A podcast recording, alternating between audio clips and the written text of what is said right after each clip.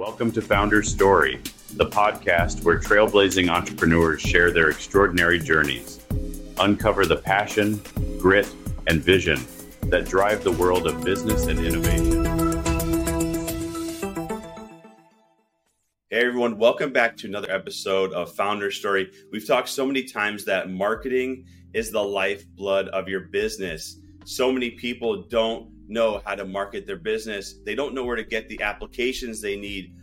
Also, have you ever heard someone that could have been almost a billionaire was fired and then now has a business doing over a hundred million dollars? Today we have Noah Kagan, who is the chief sumo. I love the title, by the way, of appsumo.com, which a company I've been using for a long time. They're doing over a hundred million dollars. Incredible organization Amazing story, by the way, of being fired twice.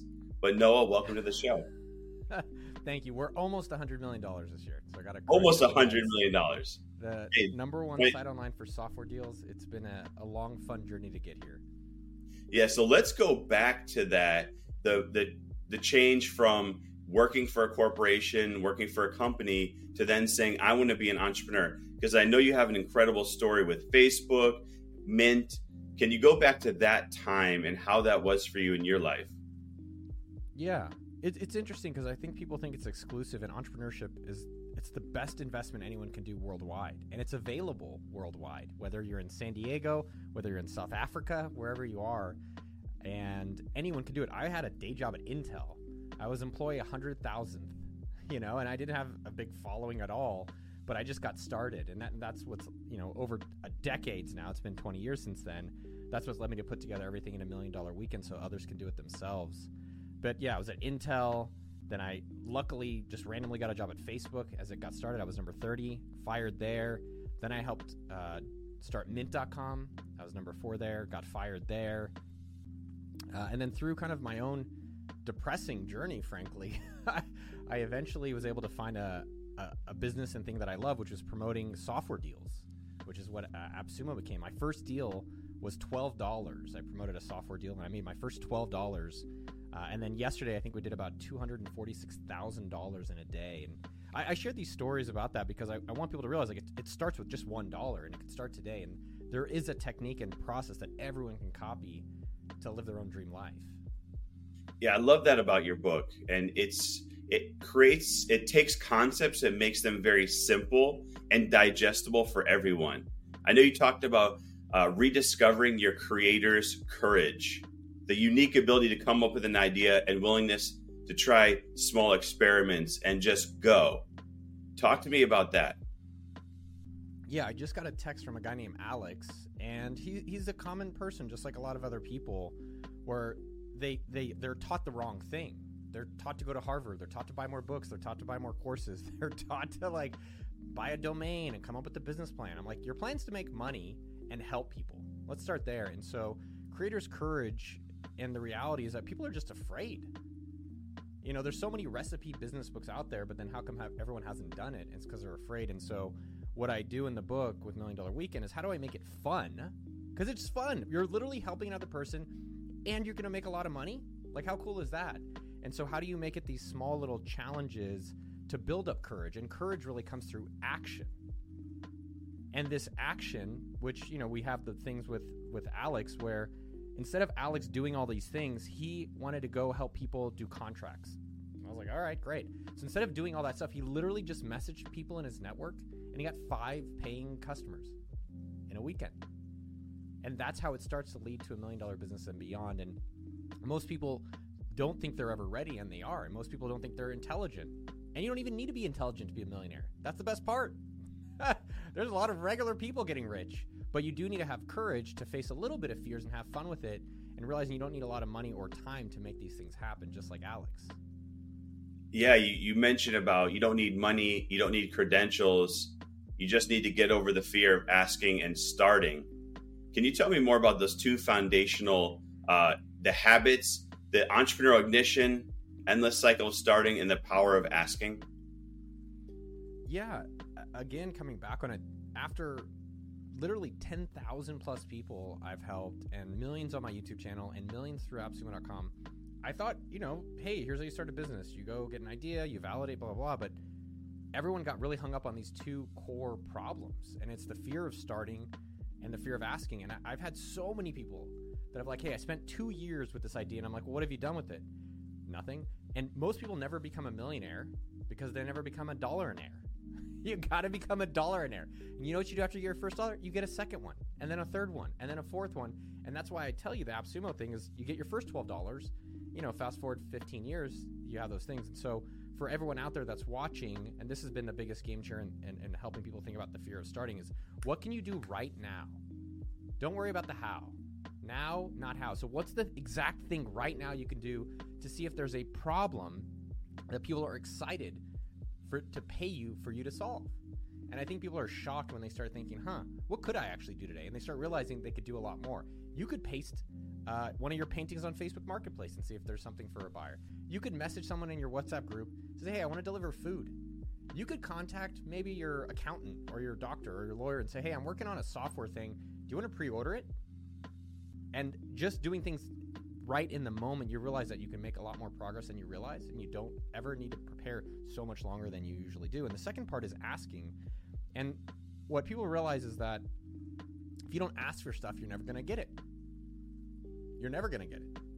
Like today, I went to Starbucks and you get a free coffee on your birthday at Starbucks. It's not my birthday. My birthday was Saturday. Today is Wednesday. And I told him the truth. So I went to the counter and I said, hey, my birthday is Saturday. It's a few days past, but I'd love to get my free coffee. And they said, you know what? Sure.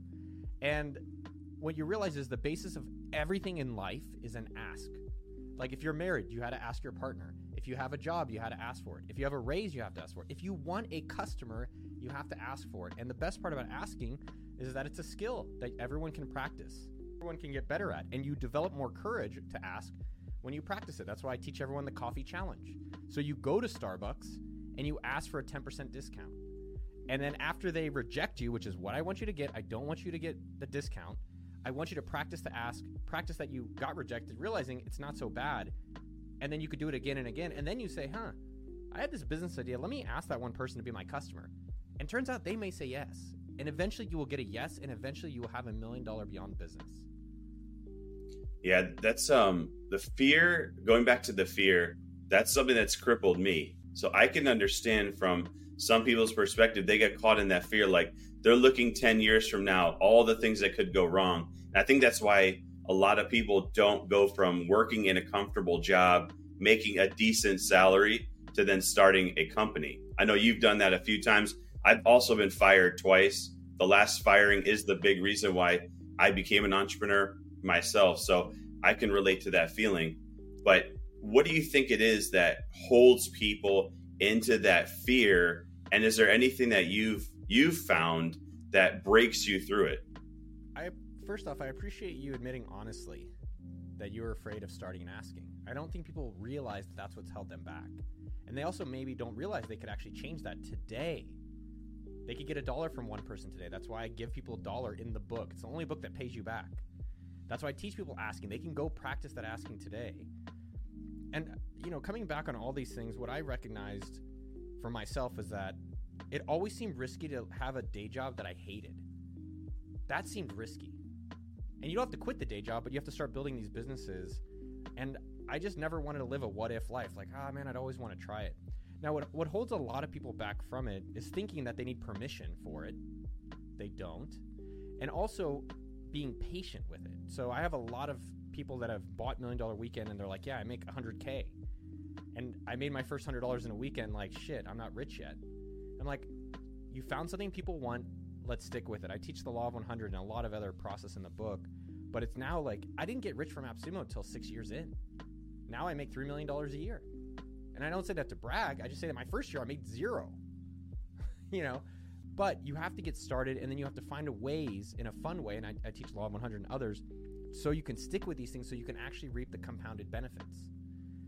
And most people, I think most people actually don't like their jobs, but it's scary. And I don't think it has to be a big all or nothing quit your job thing. I think you can start things. That's why I tell people to do it in a weekend. Because if you have kids, if you got a job, if you've got hobbies, like you don't have a lot of time, but you do have a weekend to change your life. And you could start in a weekend and it may not work, then have another weekend and another weekend and another weekend. And eventually it will work. And then sticking with that for some period of time, and you will get these dream lives. I, I got to add one more thing. I don't know if everyone believes they deserve or can have a dream life. So the thing I'd recommend for everyone is write down where you want to be at the end of this year. Make your own dream life. And and be a little uncomfortable. And then start really just looking at that every single day. And you start realizing, "Huh, maybe I can live in two cities. Maybe I can have a wife. Maybe I can have a job eventually by the end of this year that I make a thousand bucks a month. I call it the freedom number. And if you start having it and you see it and you start taking a little bit of action each every week, you start building that that confidence and you start realizing like I can live this dream. It's possible. Do you think it has to do with the fact that with social media, a lot of times we get caught in this like every post needs to be viral. So we're really looking at at in the moment and maybe that's why different generations or different people. It's hard to think, "Oh my gosh, I have to wait 6 years before I might make 3 million dollars a year." And in business, we know it takes time. It's not like an overnight thing, and I don't think it mat. It doesn't matter what you see on social media or people. Most of the time, it's not like you're going to get that one hit and you're going to all of a sudden become a millionaire. And which I like your whole weekend and starting with one. But what is it that you think about? You know, different generations, different people that maybe thinking that it's going to be far from now when I'm going to see my success might hold them back from going into business because it's most likely not an overnight thing? We need to glorify sustainability and longevity in success. We need to glorify that. Right now, what's glorified is fake millionaires. Like the people who are showing their cars on Instagram are not rich. They're selling you courses. Same on YouTube. The other part of entrepreneurship that you need to think about is why don't you just have a career that you like? And yeah, maybe you didn't get rich in the day one, but yeah, day 100, day 500, you can get rich doing that. And I think that's the part that people need to acknowledge. Like, you can get rich being a horse trainer. The most wealthy mount, mountain biker doesn't mountain bike competitively. He makes YouTube videos. His name's Seth. He runs Berm Peaks. He makes a million dollar plus a year. Doesn't compete in any. He's never won a mountain bike race. Maybe as a kid. And I think that's part of the the cool part of entrepreneurship is it's literally an unlimited upside.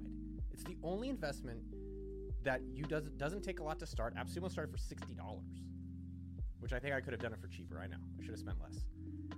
That makes millions of dollars a year, and everyone can do it in any area you're interested in. And I think that's just such an exciting thing for me.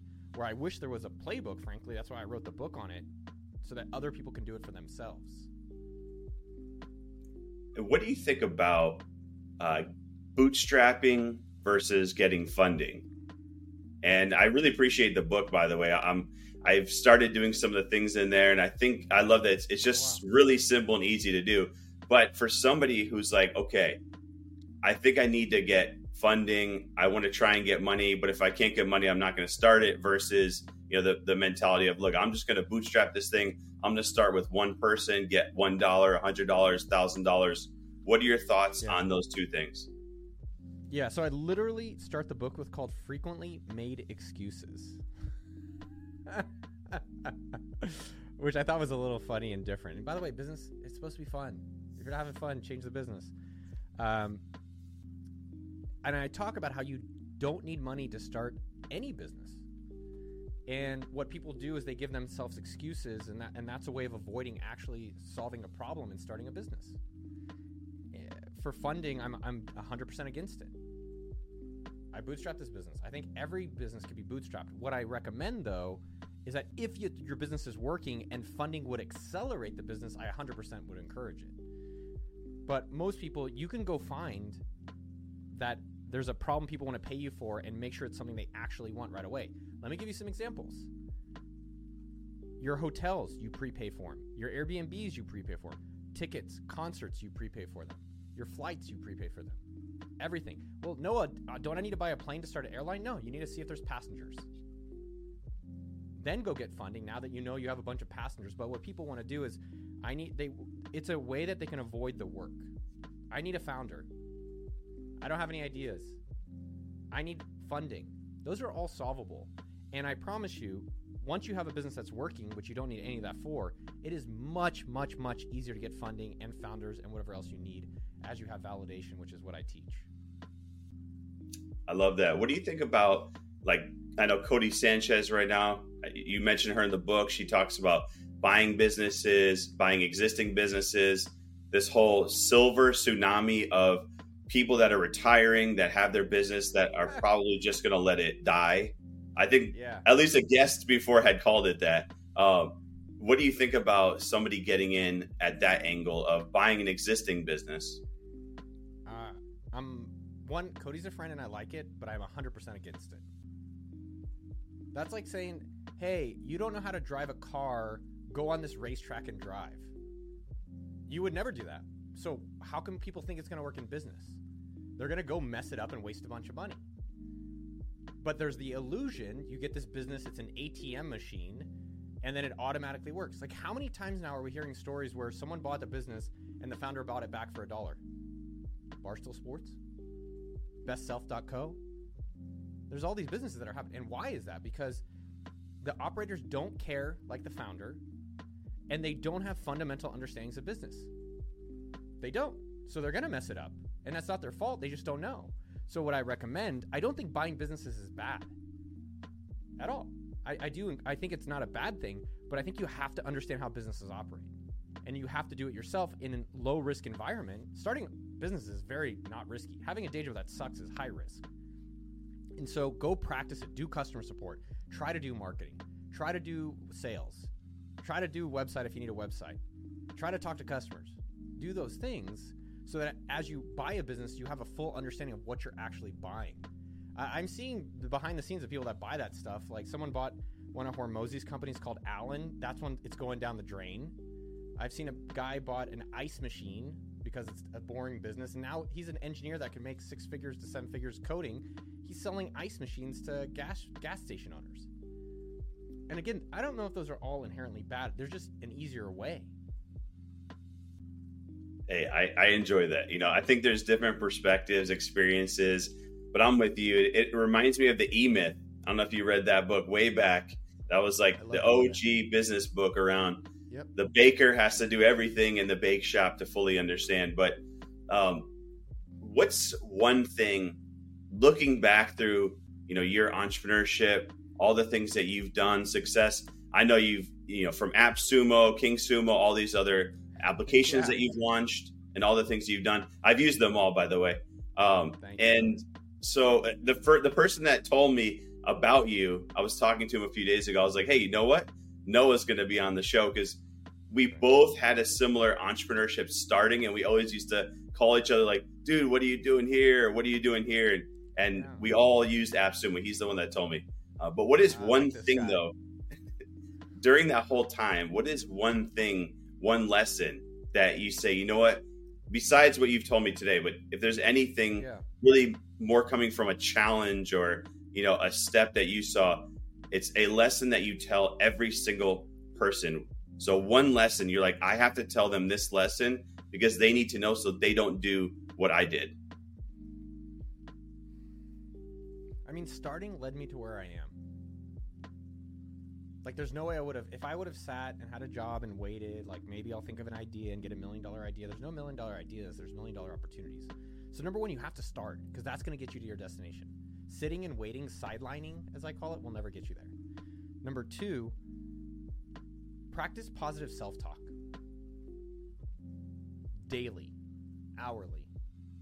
Keep recognizing that you're doing better than you think. You got a customer, you got a dollar, awesome most people, I would say specifically, you know, successful entrepreneurs are very unhappy. And I'm seeing a lot of entrepreneurs who are like, I need to be a billionaire. And I'm like, I'll tell you, being a multimillionaire is more than happy for me. I'm ex- exceptionally happy. And so I think people keep chasing happiness. And if they could work on more positive self talk and finding internal happiness, they'll enjoy the whole journey, whether they're entrepreneur or not. I'd say that's number two. And I'd say the third part that surprised me, but I regret it, and it's been a significant game changer, is finding a good life partner earlier. I wasted probably a decade and so many hours and emotions and therapies uh, by having by choosing incorrectly. I was getting what I got. I wasn't getting what I wanted. And you have to know what you want, and then you have to ask for it. Remember, we talked about it. You have to ask for it. And so find a, a great husband, wife, whatever it is you need out there, uh, and that will be a game changer for you. Amazing, Noah. Very, very, very relatable on those things. Uh, having for me a life partner has been game changing. She's my advisor.